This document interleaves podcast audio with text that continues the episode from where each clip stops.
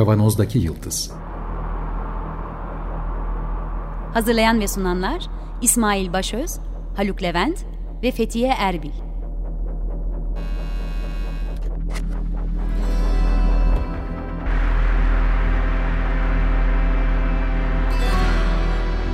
Bugünün penceresinden geleceğin ayak izleri. Merhabalar, Açık Radyo'dayız. 95.0 Kavanoz'daki Yıldız programında sizlerle beraberiz yeniden. Geleceğin ayak izlerini sürmeye devam ediyoruz. Ama bugün biraz geçmişten yola çıkarak yine geleceğin ayak izlerine döneceğiz.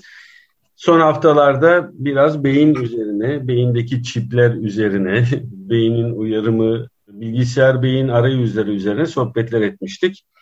Bu konuda değişmez program ortağımız Özge Yılmaz bizimle beraberdi ve bugün de bizimle beraber. Evet, hoş geldin Özge. Hoş bulduk. Haluk var. Merhaba. Fethiye bizimle beraber. Selamlar. Ve ben İsmail. Bugün biraz Özge bize nöroloji, neuroscience alanında yapılan ilginç deneyleri şu ana kadar alınan yolda çok önemli yerler kaplayan ilginç, sizin de ilginizi çekebileceğimizi düşündüğümüz deneyleri konuşmak istedik bu hafta. Çok uzatmadan Özge sana veriyorum sözü.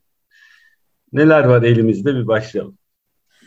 Ee, şimdi biraz bir şeyler sıraladım. Konular birbirinden bir tık kopuk olabilir ama e, enteresan bir liste yaptığımı düşünüyorum. Umarım dinleyiciler de aynı şeyi düşünür.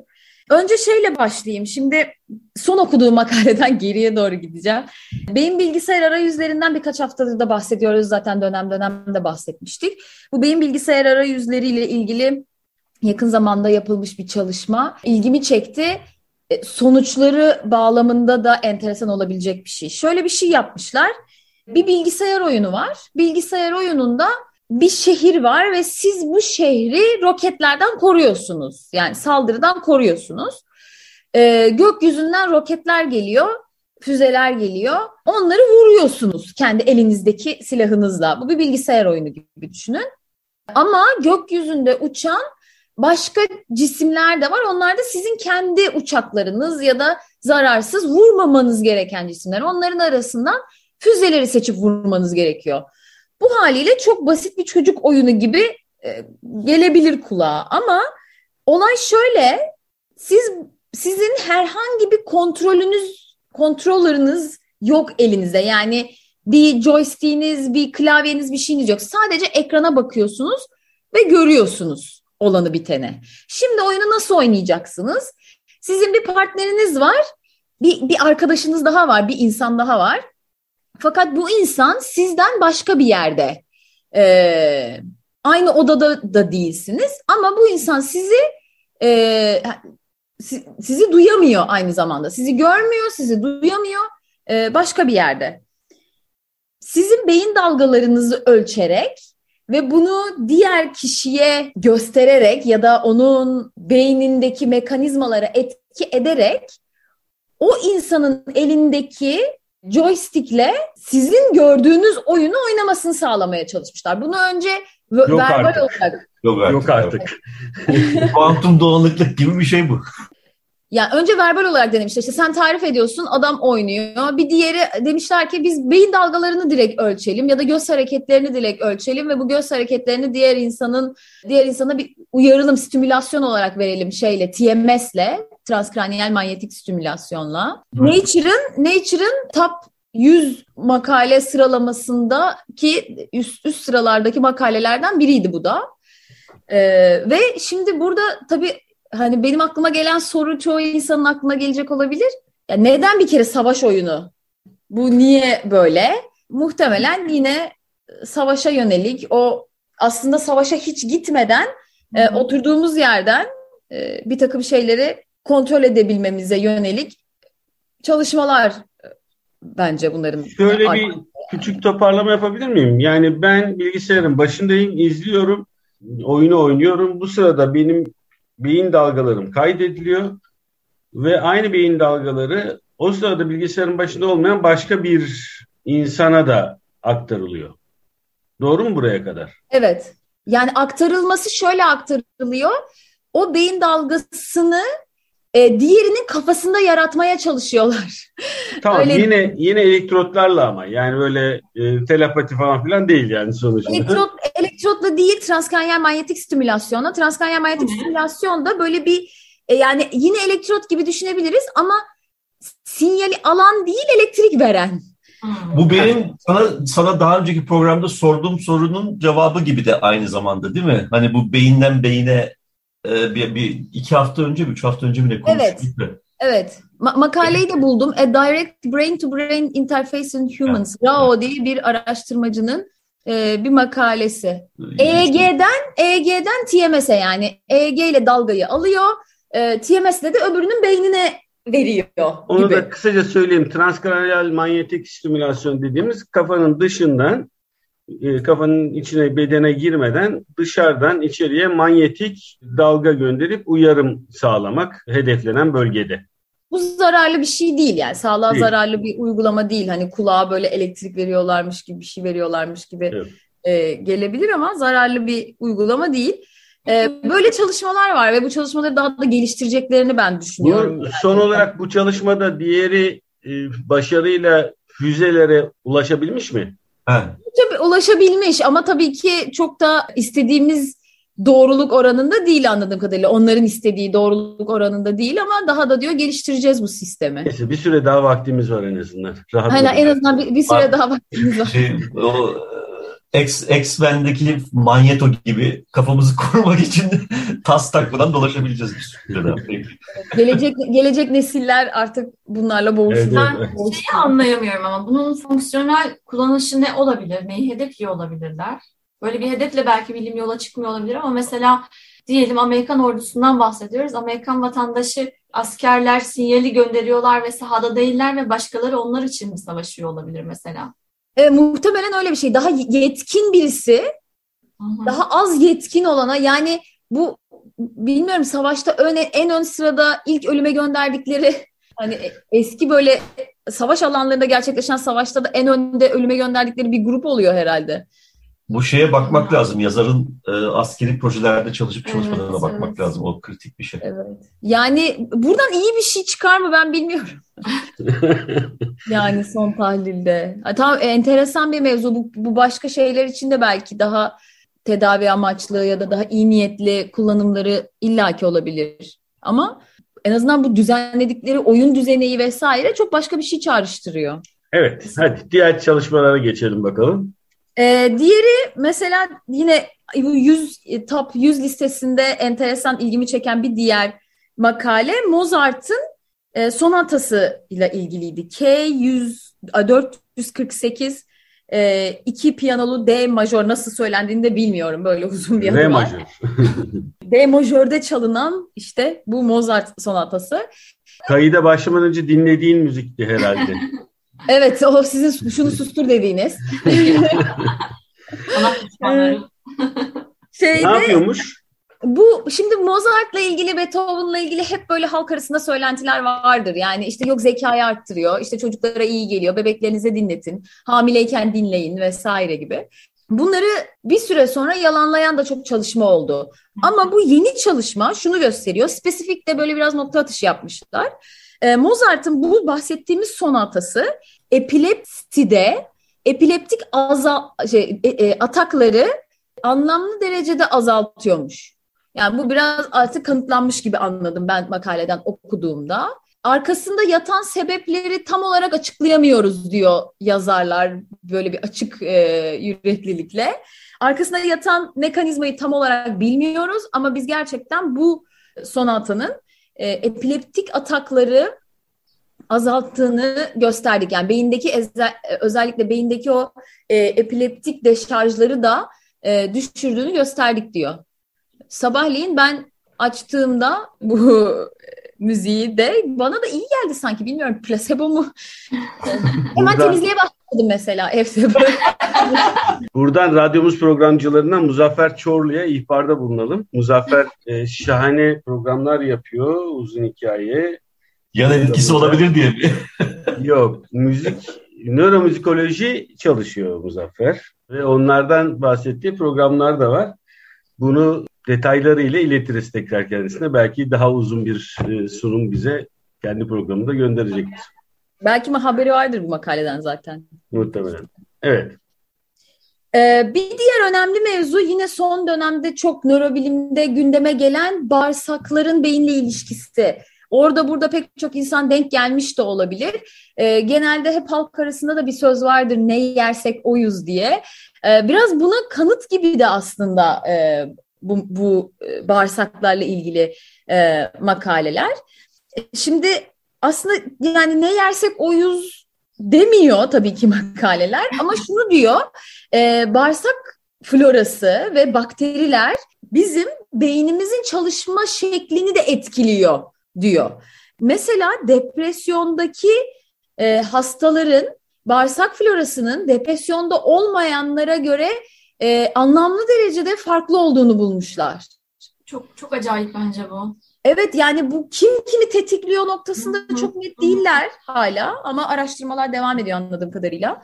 Yani ama... bu konuda ben şehrimi söylemek istiyorum. Çok büyük bir pazar alanı burası aynı zamanda da. İşte tamamlayıcı tıpta vesaire de konuşuluyor. Reddederek söylemiyorum ama güvenilirlik, bu çalışmaların güvenilirlik konusunda benim şüphelerim biraz daha fazla açıkçası. Çünkü çok satılmaya çalışılan bir alan. Bağırsak florası vesaire e, beslenme üzerinden. Yani bunu da belirtmek istedim açıkçası. Benim yani... de bu nöroscience'larla ilgili soru işaretlerim çoğalmaya başladı. Yok hayatımın önünden film şeridi gibi, hayatım gözümün önünden film şeridi gibi. Yok. Eğer sen olsun.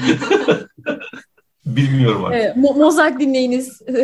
Sabahları evi temizlemek istiyorsanız. Böyle. Ama ben İsmail'in söylediğinin tam tersi bir yerden de bakmanın kıymetli olduğunu düşünüyorum. Kendim uygulayamasam da çok okuyorum, takip etmeye çalışıyorum bu aralar.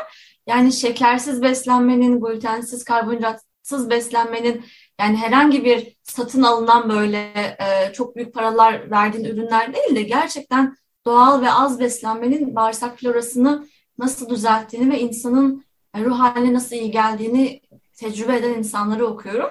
Bence bu çalışmanın geleceği var. Neyse bu tartışmayı yani burada sürdürmeyelim. İki taraflı soru işaretini koyup bırakalım.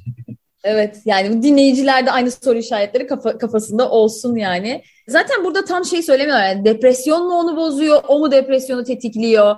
Yani ee, bağırsak ee, florasını diyorsun. Evet o, o, o e, biraz soru işareti gibi. Şekerle ilgili de şöyle bir makale okudum.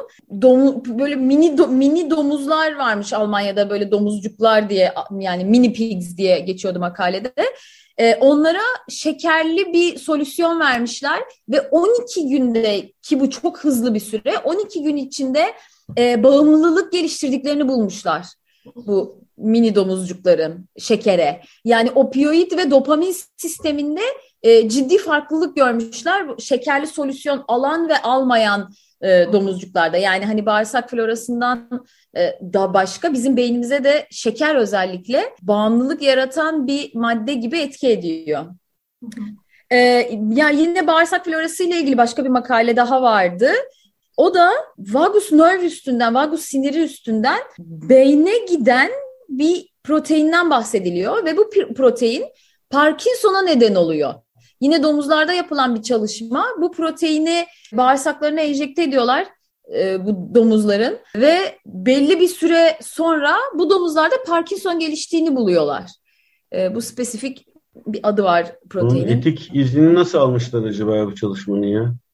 Domuzlarda olduğu için. Domuzlarla yapıyorlar İşte, hayvan çalışması olarak. Biz bunu diyoruz evet. hayvan çalışması olduğu için muhtemelen çok bilmiyorum ne kadar hayvan çalışmalarında etik şeyler katı Mutlaka ama. almak zorundalar yine. Yo almışlardır da hayvan çalışması olduğu çünkü biraz daha modelleri hayvanlarda daha hani kolay çalışılıyor şeyde. Evet, evet. Yok ben ben bu konuda çok kafası karışık bir noktadayım açıkçası. Yani herhangi birimiz ya da yakınımız Parkinson olduğunda kullanabileceğimiz tedavi yönteminin geliştirilmesi e, konusunda hayvanlarla işbirliği yapmak diyeyim. Merak, merak etme İsmail'cim, kuantum bilgisayar gelecek, dertler bitecek. Peki. Ben Yine... şey miyim? Beyne proteinin gitmesi normalde olmayan bir şey mi? Kısıtlı biyoloji bilgimle söylüyorum. Ya şöyle beyinde normalde kanda dolaşan bir şey beyne öyle o kadar kolay giremiyor. Kan beyin bariyeri diye bir şey var. Böyle inanılmaz beyni koruyor ve her şey geçemiyor oradan.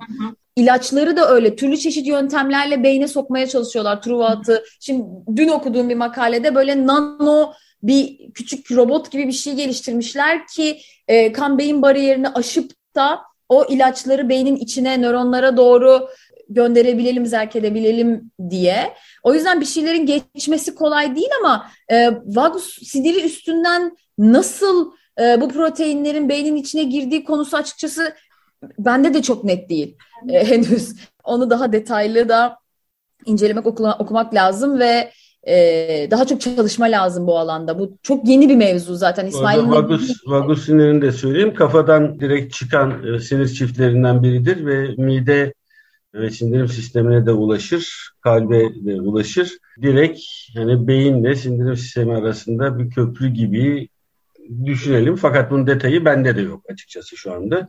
Ama hani kafada canlandıralım diye. Neyse devam edeyim.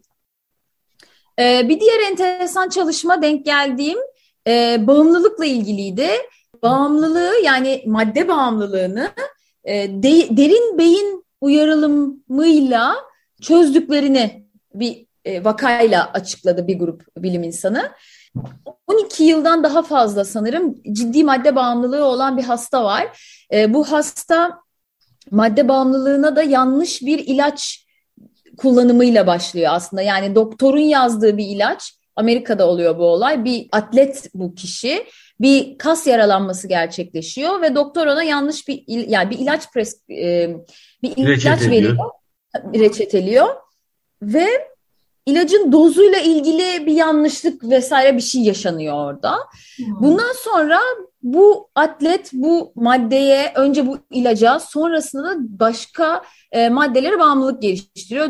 Eroine kadar gidiyor hikaye. Ailesi çok çaresiz, kendi hayatı çok kötü bir duruma geliyor. Böyle 12 yıl falan bununla her türlü tedaviyi deniyorlar, savaşıyor ve olmuyor. Ama en son bir cerrah diyor ki ben bir şey denemek istiyorum. Yani bu çok ciddi bir dopaminerjik sistem problemi ve beynin içinde dopaminerjik sistemden sorumlu bir çekirdeğe, bir bölgeye bir çip yerleştiriyor. Ve o çipin de dışarıdan bir kumandası var ve e, bu çipi e, kumandaya basarak e, bu çipin ufak ufak elektriksel sinyaller yollamasına sağlıyor kişi. Şimdi bu ameliyattan sonra e, işte günde birkaç kez ne kadarsa ya da o e, istek geldiğinde düğmeye basıyor bu sporcumuz ve diyor ki iki yıldır iki yıl olmuş e, bu şey yayın yani yayınlamaları için biraz beklemişler makaleyi. İki yıldır hiç kullanmadım dedi adam diyor yani. Ben röport İlacı kullanmadım çipi değil. Evet. Hayır hayır şeyi kullanmadım madde kullanmadım diyor. Şey, evet. Ben, ben ilacı ya da diğer maddeleri e, iki yıldır neredeyse hiç kullanmadım diyor. Çünkü istemiyorum artık istek gelmiyor diyor. Yani o stimülatörle bir şekilde e, şey, ya bu bir cerrahi girişim ama yani bağımlılığın cerrahi bir girişimle tedavi edilmesi fikri bana yani he, hem iyi hem de enteresan geldi. Ee, ben vergi politikası açısından sormak istiyorum şimdi. Fethiye de hatırlattı. Kuru, kuruya mı etkili, suya mı etkili? Hangisi? o ne ben bilmiyorum. tamam neyse biz iktisatlar kendi aramızda tamam, çözeriz. Tamam şimdi bizim bilim alanımıza karıştırmayalım bunları. e, bu bahsettiğin e, uyarım açıkçası yıllardır yanılmıyorsam benzer bir şey kastediyorsun gibi geldi bana. Hmm, Parkinson hastalarında da L-dopa salınımı için içeriye yerleştirilen ve dışarıdan kontrol edilen bir uyarım sistemi var. Herhalde benzer bir şey kullanıyorlar ve bunun teknolojisi daha gelişmiş olsa gerek. Evet, muhtemelen. benzer bir sistem. Hı hı. Evet, kablosuz o muhtemelen bu bu sefer artık. evet. Umarım, e, umarım kablosuz ama yine o şey var. Telemetrisi var dışarıda yani. Evet, evet aynen. Hı hı. Ee, şimdi başka enteresan bir hikaye yine uzun zamandır aslında bu üstünde çalışılan bir şey. Bu e, Eternal Sunshine of the Spotless Mind diye bir film vardı Jim Carrey'nin.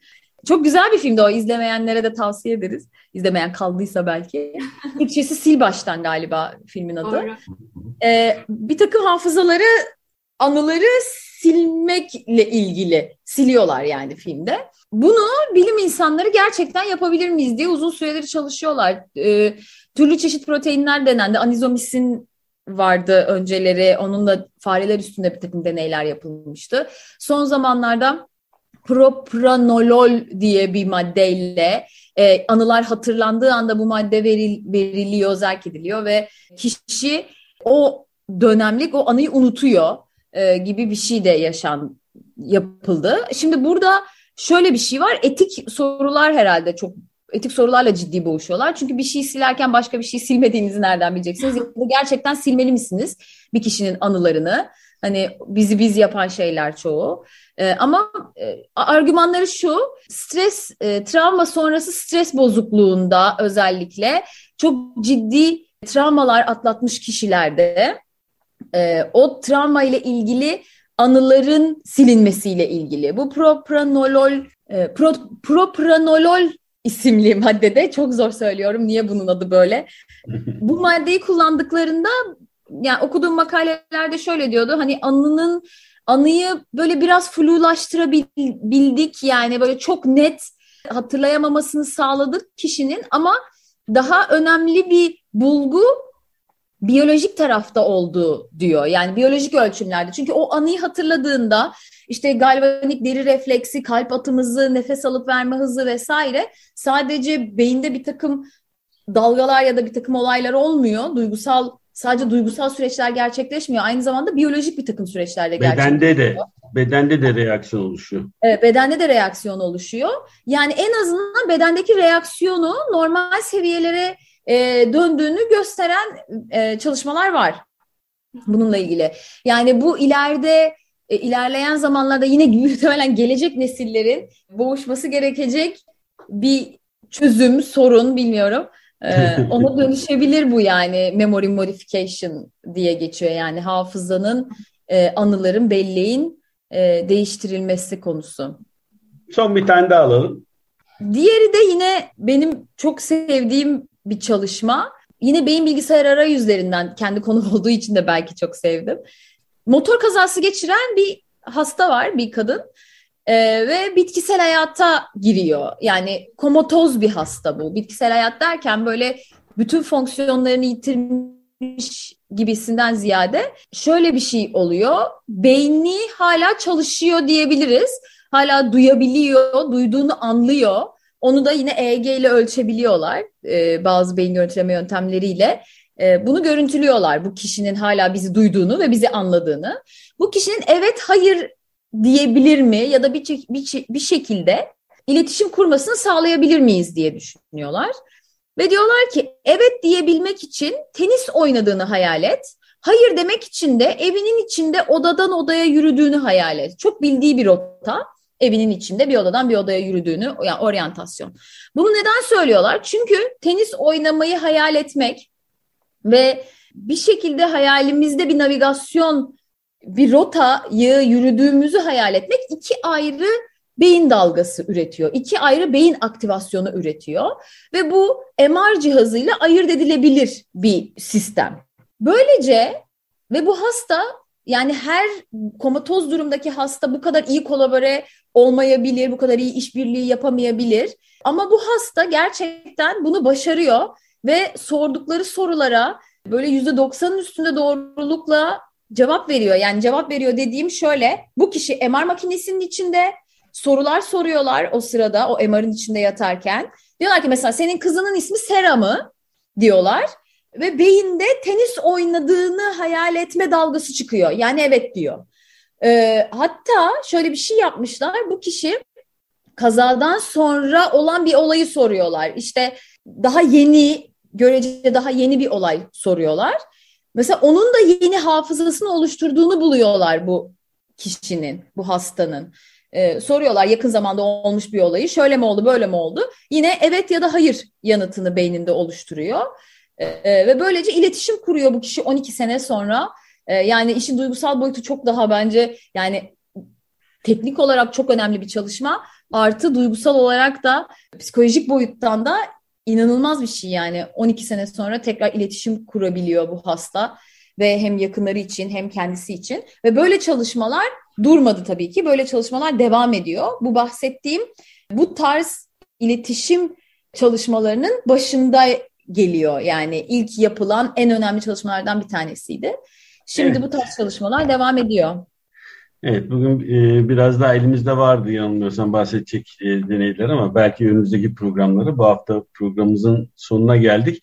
Ya çok ilgi çekici şeyler bunların hepsi gerçekten. Biraz küçük özetler, küçük bilgiler vererek kimi zaman yaptığımız gibi derinlemesine konuşmadan geçtik. Hani aklımızda kalsın. Daha sonraki zamanlarda bunları detaylı olarak konuşuruz. Özge çok teşekkür ediyoruz.